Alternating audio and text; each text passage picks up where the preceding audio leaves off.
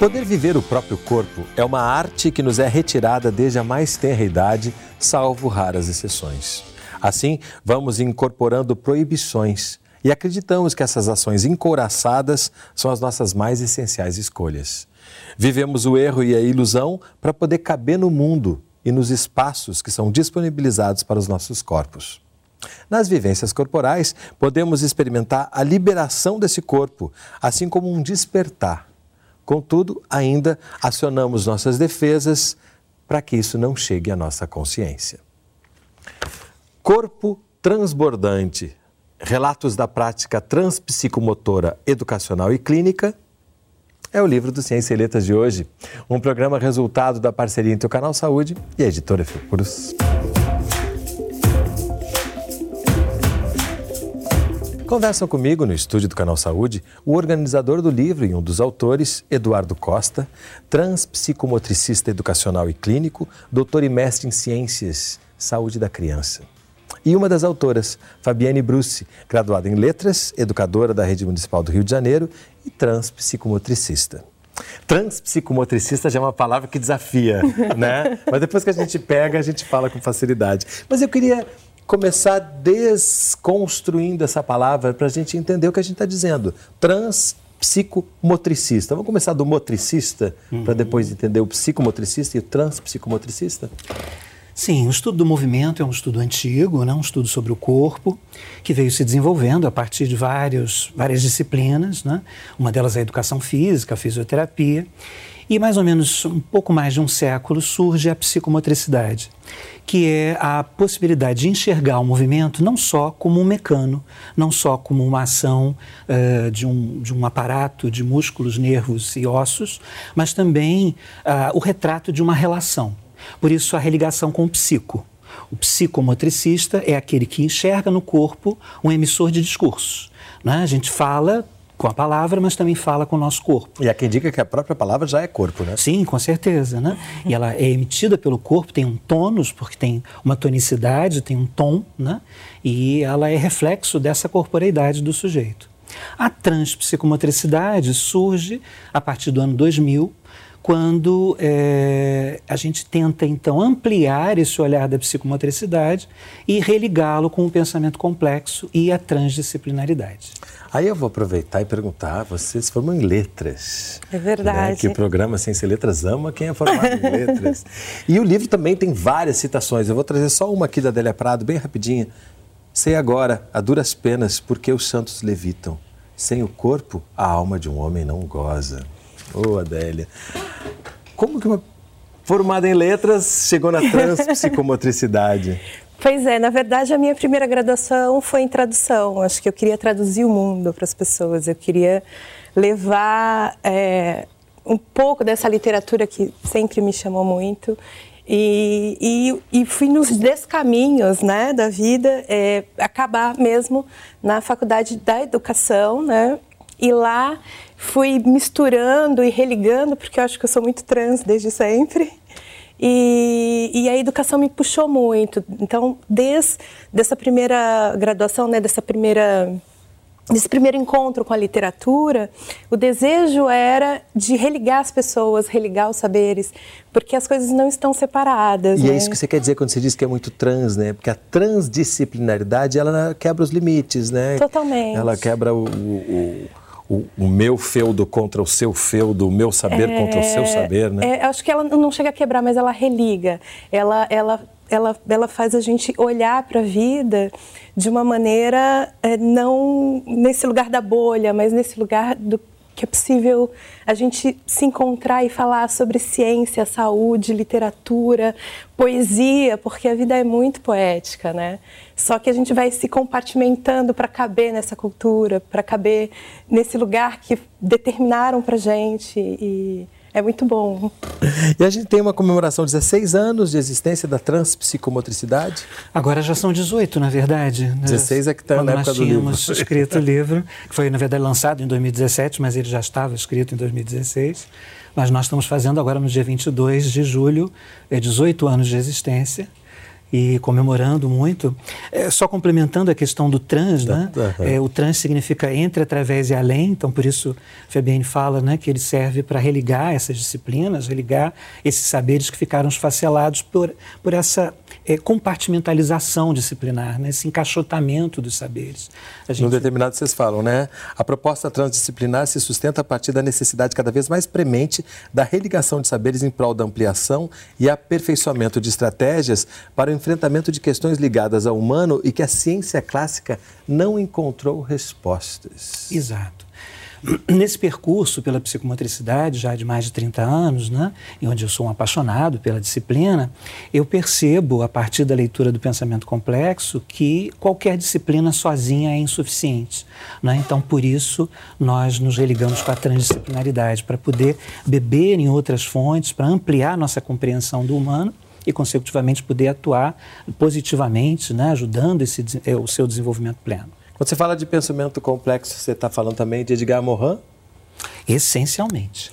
Totalmente. Né? Essa, esse ser humano que veio é, é, desmistificar esse lugar é, para gente de que as coisas precisam estar separadas para enfim, para que essa ciência só aconteça de maneira quantificada. Anticartesiano, né? Isso, totalmente. E ele traz para a gente esse olhar poético da vida, onde a gente olha para qualquer situação, evento, pessoa, é, de maneira religante e, e, e total, global.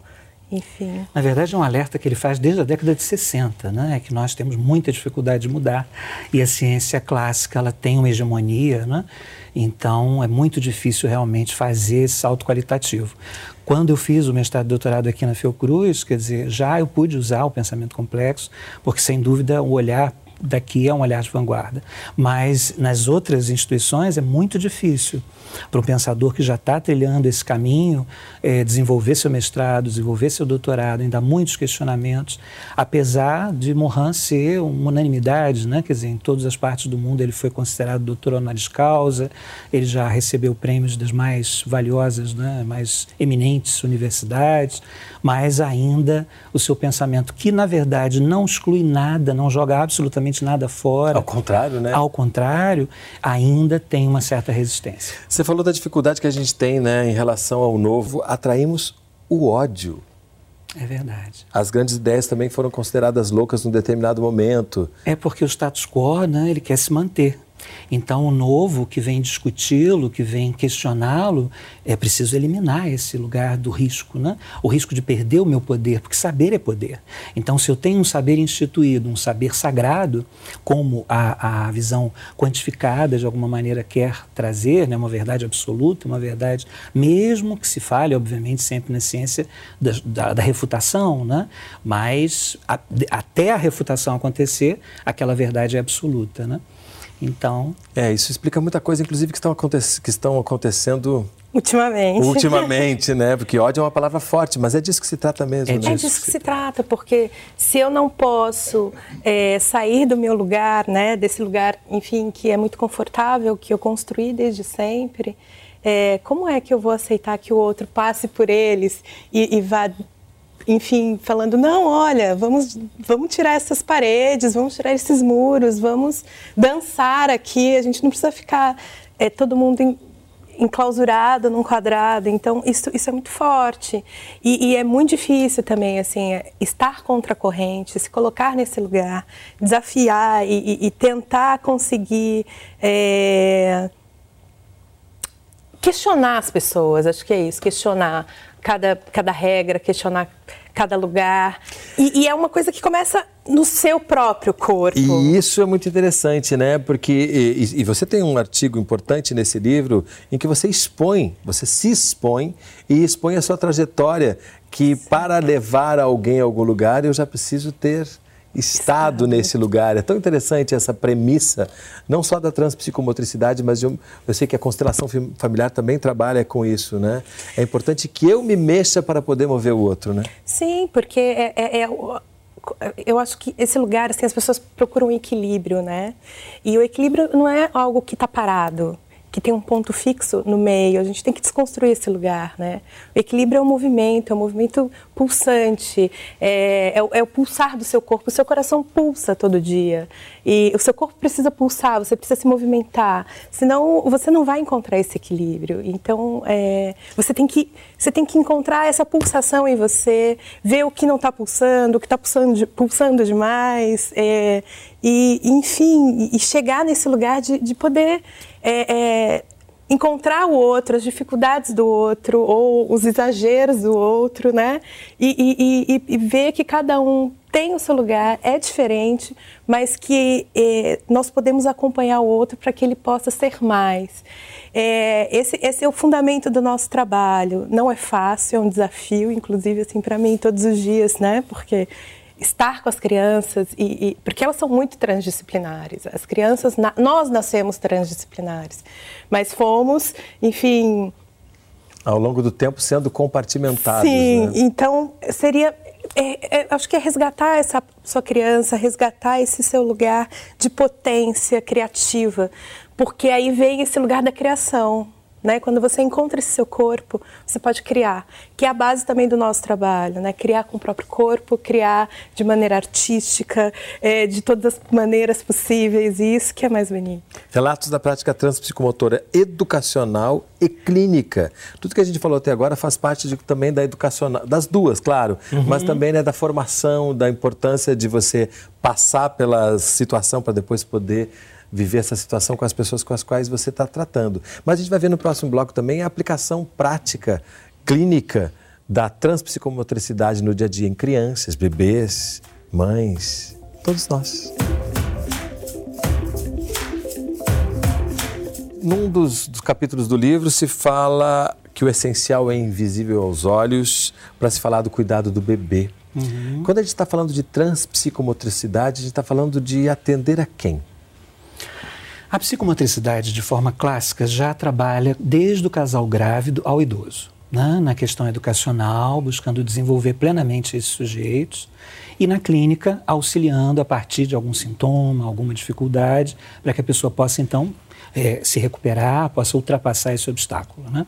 Então, nós acolhemos todo e qualquer sujeito que deseje, é, a partir do seu corpo em movimento, poder ou se desenvolver plenamente na educação ou buscar essa, essa é, percepção das causas do seu sofrimento e, a partir da sua corporeidade, na relação com os objetos, com os espaços e com o transpsicomotricista, poder redimensionar aquilo que lhe faz sofrer, porque o sofrimento é essencialmente a falta de sentido.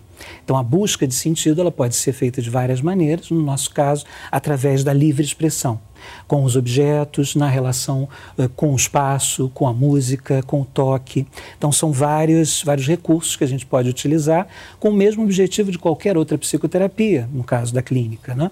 Só que nós temos, defendemos uma diferença que é bastante singular, bastante interessante. Total. que é a intervenção através de um terapeuta único. Hoje se é, propõe um esfacelamento muito grande dos sujeitos. Né? Então, muitas vezes, uma criança de dois anos, três anos, que é diagnosticada no nosso ponto de vista, precocemente como autista, ela é indicada para a escola, manhã e tarde, para cinco, seis atendimentos que ela deve fazer. No nosso ponto de vista, nós não devemos esfacelar o sujeito. É preciso acolhê-lo e, é claro, como não somos onipotentes, precisamos de um background, precisamos nos religar com outros profissionais que, através de interconsulta, vão fazer com que a gente possa acessar esse sujeito e as suas dificuldades. Porque, para nós, o vital, o eixo de tudo é o vínculo. Né? Bauman, que a gente trouxe, é, é um dos que defende a, a necessidade da gente rever esses vínculos que hoje estão líquidos. Então, hoje nós temos uma gra, um grave é, é, é, agravamento mesmo desses quadros patológicos em crianças cada vez mais novas por conta dessa questão do vínculo líquido. E você me surpreendeu quando eu vi no livro que brincar Vem de vínculo? Sim, a origem etimológica do brincar é Olha, vínculo, vincular-se. Isso explica tanta coisa, né? Muita coisa. Porque criança, quando brinca, realmente se vincula àquele mundo criado, àquela pessoa com a qual está brincando, aquele universo que surge a partir daquilo. A gente né? também. E aí tem uma coisa que o Eduardo falou e que me fez lembrar, é, que a gente cuida muito, né? que é acompanhar o sujeito. Atualmente, as pessoas usam muito a palavra estimulação.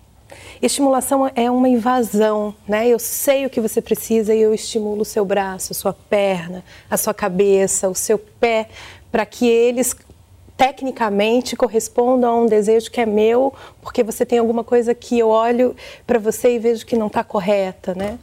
Então eu interfiro no seu corpo. A transpsicomotricidade não, ela acompanha. Ela olha para o sujeito, ela se coloca ao lado dele, é, o transpsicomotricista se coloca ao lado do sujeito e acompanha ele nas suas necessidades. É, então, ele que vai dizer é, onde ele precisa ir para poder reviver nele mesmo é, o que não está organizado, aquilo que não está legal. Então, existe inclusive essa desconstrução que a gente precisa fazer também, né? É, o que, que eu quero do sujeito? Ou eu quero acompanhar, quero criar um vínculo com ele, ou eu quero subordinar ele ao meu desejo e, enfim, organizar ele da maneira que eu acho correta. Há escolas que são gaiolas e há escolas que são asas.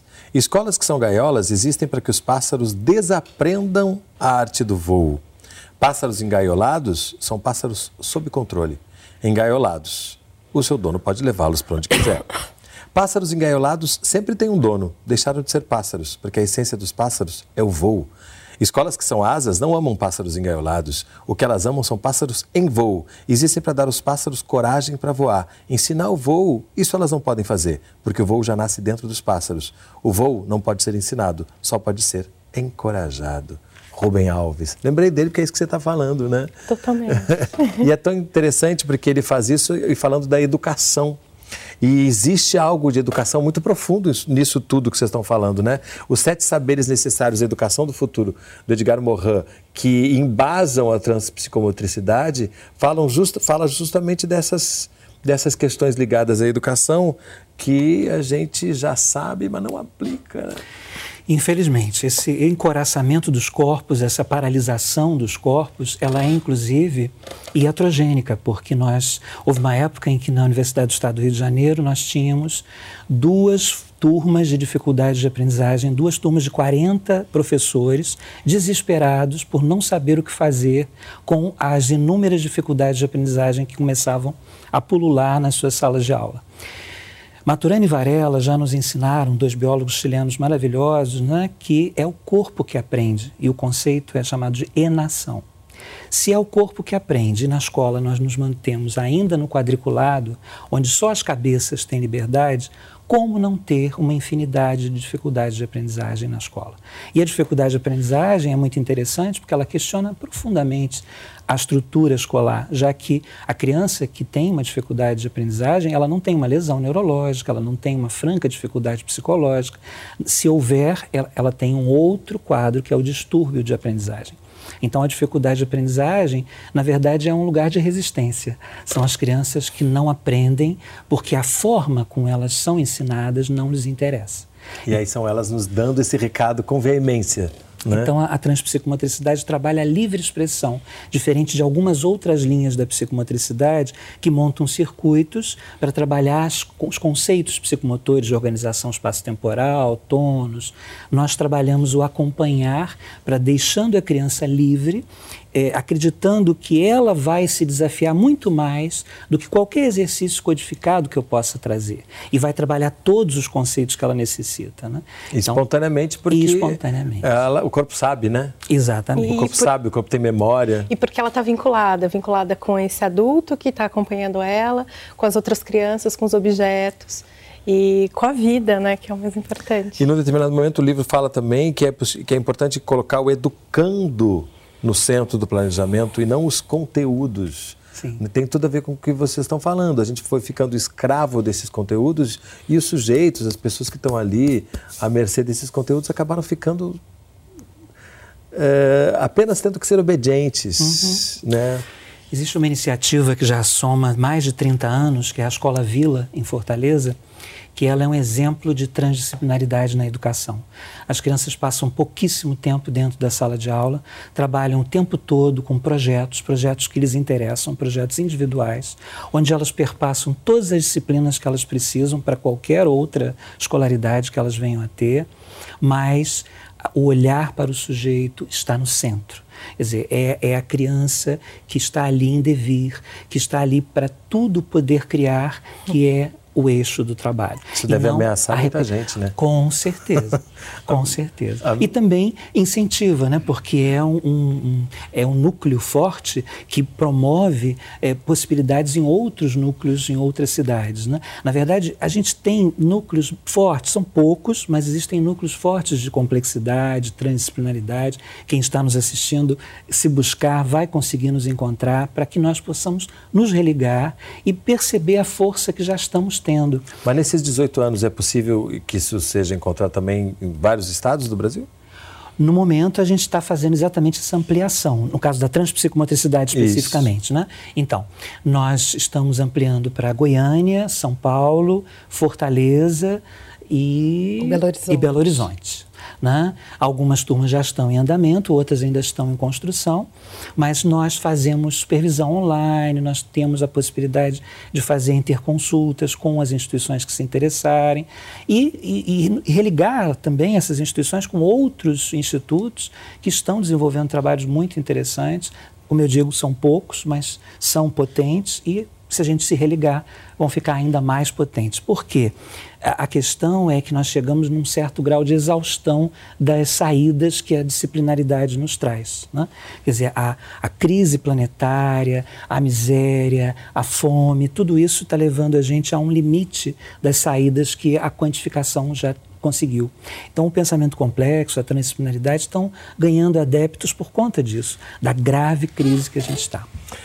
Fabiane, tem aqui o Inferno da Divina Comédia, do Dante Alighieri. Ele te inspira num capítulo do livro? Sim, sim. Tem um capítulo especialmente escrito a partir do encontro. Na verdade, foi com uma exposição, né? Foi uma exposição que teve. É... eu ainda estava em formação, eu estava construindo toda uma escrita. E eu fui para a exposição naquele dia precisando escrever, precisando construir com o meu grupo de convívio. E quando a gente entra né, é, na exposição, tem a primeira pintura e a frase né, do primeiro cântico. E estava reta a minha via perdida. E, e, eu acho que tem muito a ver com isso, assim, aquele momento e o encontro com a Divina Comédia, e principalmente com o Inferno, é, fez é, essa religação com a literatura desse processo formativo, né, de como é difícil você encontrar o seu próprio corpo encontrar o corpo do outro, encontrar as possibilidades de não encontro e, e, e, como, e como você reage a isso, né? Como você constrói a religação através disso. E entendendo que, que todo esse processo não exclui sofrimento. Não, né? de jeito nenhum. Ele, é... é ele apenas lida de forma diferente, diferente. com o sofrimento. Né? É, na verdade, é isso. Assim, você vai se, você vai se encontrando, você vai encontrando a sua história, a sua cicatriz, as suas cicatrizes não, mas na verdade as suas feridas e vai podendo cuidar delas, né? Você vai podendo cuidar da sua criança, daquilo que não ficou é, vinculada, aquela criança que você teve que encaixotar. Acho que acho que essa é a melhor definição. Você encontra a criança quando ela teve que deixar de ser transdisciplinar e teve que caber numa caixa para poder pertencer à escola, à sociedade, aos pais que, que pedem coisas da gente sempre. E, e você, enfim, o, o, nosso processo formativo é esse resgate, de encontrar a sua própria criança, abraçar ela e dizer assim: vem cá, vamos brincar porque você merece ser feliz. Que bom, né? E que cada vez mais pessoas tenham acesso a esse tipo de estar no mundo, né? De ver o mundo, de lidar com o mundo, de lidar com o outro, de lidar consigo mesmo. Uhum. Que, como vocês falaram, a gente vem tentando e o mundo não está melhorando. Então, vamos tentar de outras formas, né? Precisamos, com certeza. É Obrigadíssimo pela presença de vocês, parabéns pelo a trabalho. É obrigada, querido. muito obrigada pelo convite. O programa Ciência e Letras é resultado de uma parceria entre o Canal Saúde e a Editora Fiocruz. Até lá.